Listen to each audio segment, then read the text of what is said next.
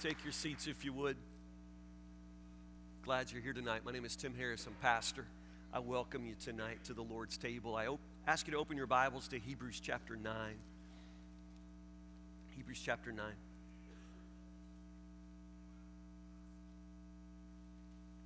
One morning when I was a kid, I, I, I woke up in the morning and I'd had a nosebleed in the night. Anybody ever done that? Uh, it was kind of scary that the sight of your own blood is always kind of alarming.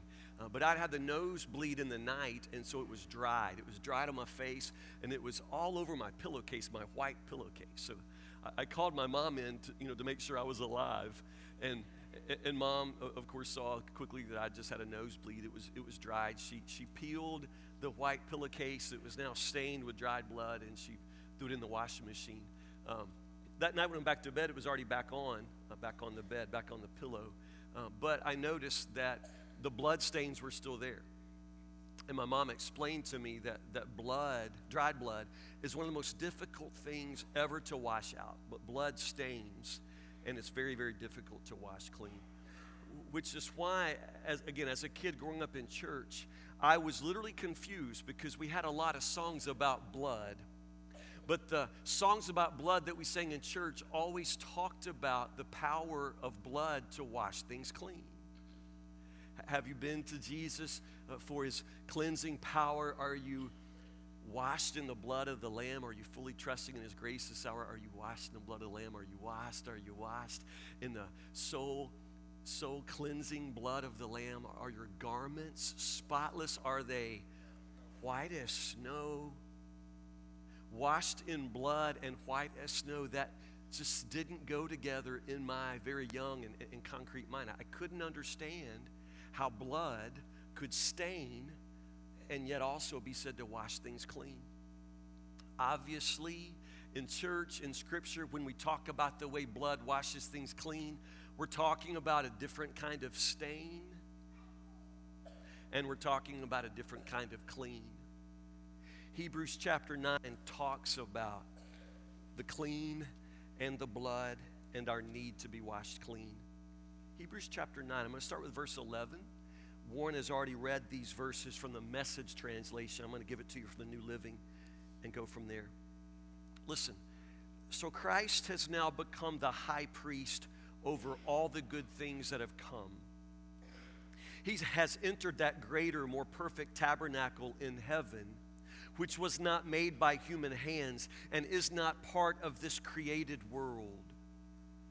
With his own blood, not the blood of goats and calves, Jesus entered the most holy place once for all time and secured our redemption forever.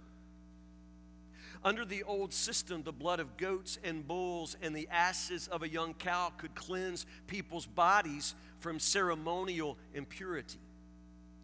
Just think how much more the blood of Christ will purify our consciences from sinful deeds so that we can worship the living God. For by the power of the eternal Spirit, Christ offered himself to God as a perfect sacrifice for our sins. Verse 22 For without the shedding of blood, there is no forgiveness of sins. Say those words. Without the shedding of blood, there is no forgiveness of sins. Without the shedding of blood,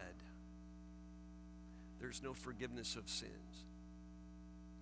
So, I heard in the, in the news last week about the guy in Grand Rapids, Michigan. A, a TV station received a letter, an envelope, uh, with, with, with a letter of apology, and then 12 $100 bills. Did you hear the story? 30 years ago, three decades ago, when this man was a younger man, he had robbed a store he robbed a store, and at the time, I think he took $800. This is 30 something years ago. He wrote a letter to a TV station now saying, uh, The store is closed. I, I don't know the owner or where the owner is, but I have lived with this guilty conscience for all of my life and I'm miserable. Please take this money with my apologies. He sent $1,200. He said he was sending back some interest. He stole 800, he gave back 1200 said, Please, if you can find the store, if you can find the owner, I just want to somehow clear my conscience.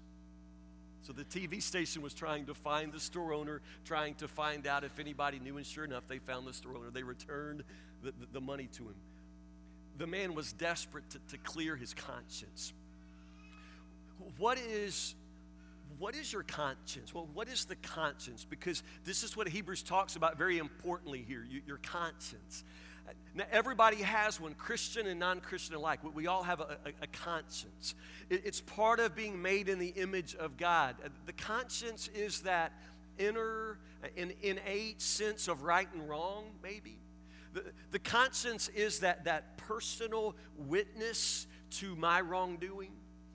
But my conscience is that part of me that always remembers, that always remembers what I've done wrong. The conscience is what kept that man for 30 years miserable because he had stolen and he knew that it was wrong. It's, it, it's, it's the conscience. It, it's the conscience that God has given us. And, and honestly, the conscience is not perfect, it's not the voice of the Holy Spirit necessarily. So some people have a conscience that's very numbed. Some people never listen to their conscience. They never acknowledge when they have sinned, and therefore they become numb and more numb and deaf to the voice of, of conscience. Uh, other people, uh, because we're fallen, because we're sinners, some of us, our conscience is, is almost overactive, almost super tender, so that we can end up feeling guilty for things that weren't even wrong. Some of us feel guilty for things we never even did. Some of us just do guilt very, very well. The point is, we have this conscience. And the conscience is that part of us that, that confronts the holiness of God and makes us take a step back. When Isaiah was in the presence of God in his holiness, when Isaiah says he saw the Lord, what was his overwhelming response? He saw the Lord and he said, I'm dirty. I'm dirty. In the presence of the holiness of God, his overwhelming response was, I, I am dirty, inwardly filthy. When Peter, but beside the water, came face to face with Jesus, the, the Holy Son of God, what did Peter say? I, I can't be around you. Depart from me. I cannot be with you because I am a sinful man. You see, it's, it's the conscience, it's that part of us that confronts the holiness of God and then takes a step back. It is our conscience which is truly an obstacle between us and God. It keeps us from God's presence. Sin blocks the way, but it is our conscience that makes us learn to avoid God, to pull away from God, not to want to be in His presence. So, what is it?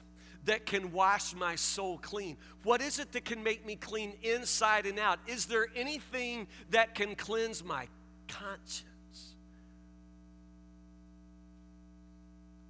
Now, think about it. In, in the Old Testament, from the very beginning, take the story of Cain and Abel. Cain and Abel both brought sacrifices to God. Do you remember this story? It's one of the first mentions of, of a sacrifice, of, of worship in this way. Cain and Abel, the sons of Adam and Eve, yeah, they, they brought their sacrifices. Now, Cain was a gardener. So when he brought his sacrifice to God, what did he bring? Squash or, or, cucumbers. He brought part of his crop. That's what the Bible says. But Abel was a shepherd, and he brought the firstborn perfect from his flock. He brought a lamb. He sacrificed a lamb. And the scripture says that Abel's sacrifice was accepted by God and, and, and Cain's was not. Because Abel brought a lamb. Do you understand? Because the Bible says without the shedding of blood, there is no forgiveness of sins. When, when Noah stepped off the ark, as you remember, the first thing he did was build an altar. And what did he do next? He sacrificed animals, birds, and animals that he brought on the ark from the very beginning for this purpose. He brought extra animals so that as soon as the ark landed, he could sacrifice them to God. He sacrificed animals to God. He shed blood on an altar before God because without the shedding of blood, there is no forgiveness of sins. When Abraham was on the mountain before God, to bring an offering, and he had the knife to the throat of his son. And the angel of God stopped him and said, No. And instead, God provided a ram. God provided a ram for the sacrifice so that that animal could be slaughtered on the altar of God because without the shedding of blood, there is no forgiveness of sins. You understand? From Genesis all the way through Revelation, without the shedding of blood, there is no forgiveness of sins. So, this is why in the Old Testament, in the Jewish worship services, the high priest would go into God's presence once a year, once a year, in order to seek the forgiveness of sins. But he could not go empty handed. He had to bring something to God, he had to bring an offering. And there's only one offering that, that, that, that is going to wash us clean. There's only one offering that God accepts. There is only one offering that buys us access to God's presence, and the offering is blood. It's blood because without the shedding of blood, there's no forgiveness of sins. So the high priest would would approach God's presence in the temple, in the man made temple there, and he would step in. But before he could step in, he had to slaughter an animal for himself because the high priest was himself a sinner. So the first thing the high priest would have to do is slaughter a bull a bull. He had to slaughter a, bull for himself, for his own sin, because without the shedding of blood, there is no forgiveness of sin. So the high priest would spill an enormous quantity of blood there before he could approach the Holy of Holies where God's presence was. He would bring the offering of blood for his own sin, step through that curtain into the Holy of Holies with another animal. This animal was to be sacrificed for the sins of the people. One time a year, the high priest had this privilege of stepping into the presence of God, into the Holy of Holies, but he couldn't step in empty handed. He had to bring an offering of blood because without the shedding of blood, there is no forgiveness of sins. And so that's what the priest would do on the Day of Atonement. He would bring enormous quantities of blood and splatter them at the altar and splatter them on the curtain. It was a sacrifice of blood once a year, every year, over and over and over and over. But then the author of Hebrews, the, the, preacher says that something amazing has happened, that something has changed all of that, that there is one who has become our, our great high priest, our great high priest. And who is our great high priest? It, it is Jesus. It is Jesus. And what has Jesus done? What does the author of Hebrews say? Christ has now become the high priest over all the good things that have come. He has entered that greater, more perfect tabernacle in heaven, which was not made by human hands and is not part of this created world, with his own blood not the blood of goats and calves. With his own blood, he entered the most holy place once for all time and secured our redemption forever. Now, now, what did he do? He stepped into the most holy place, but not the temple not the temple that was made by human hands. This was not an earthly temple, not an earthly tabernacle. He went straight into God's presence. You understand this? He went straight into God's presence, his heavenly dwelling place. Jesus went straight to God. You understand? Not some temple in Jerusalem, not behind a curtain, not inside walls made by human hands. Jesus goes straight into the presence of God. He could do that because he had no sin. He was the perfect high priest. He needed no sacrifice for his own life, his own sin. Do you understand? He was sinless, he was spotless, he was perfect. The only one qualified to step into God's presence, and that is what he has done. He walks directly into God's heavenly dwelling place. But he does not go without an offering. He brings blood because without the shedding of blood, there is no forgiveness of sins. And so the priest is also the sacrifice. He brings his own blood, not an animal not an unwilling, involuntary animal that is taken and slaughtered. No, Jesus obediently, voluntarily lays down his life, spills his blood, not for his sin, but for the sins of the world, my sins, your sins, because without the shedding of blood, there's no forgiveness of sins. Notice what the preacher says. It, it's wonderful, it, it's beautiful. If the blood of bulls and the ashes of young cow could cleanse people's bodies from ceremonial impurity, just think how much more the blood of Christ will purify our consciences from sinful deeds so that we can worship the living God by the power of the eternal Spirit. Christ offered himself to God as a perfect sacrifice for our sins. It's not just that we're pronounced clean on the outside. That's the way it worked in the Old Testament, but it had to be repeated because no matter how many times the priest pronounced you righteous and clean, sin is an inward problem.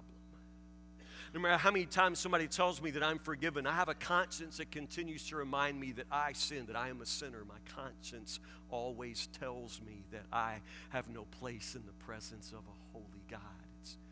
It's, the blood of Jesus that purifies us outside and inside.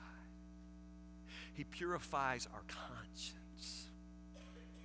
So now there is nothing. Do you understand? There is nothing that is standing between you and the holiness of God. There's nothing that prevents you to step right into His presence. Your sin has been erased, your sin has been forgiven, your sin has been taken away. There is not even a stain left because Jesus' blood has cleansed us all unrighteousness.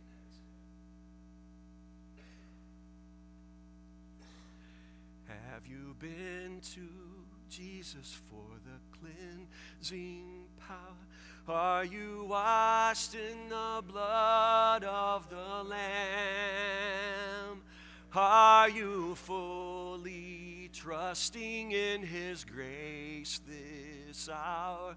Are you washed in the blood of the Lamb? Are you washed in the soul cleansing blood of the Lamb are your garments, spotless are they, white as snow. Are you washed in the blood of the Lamb?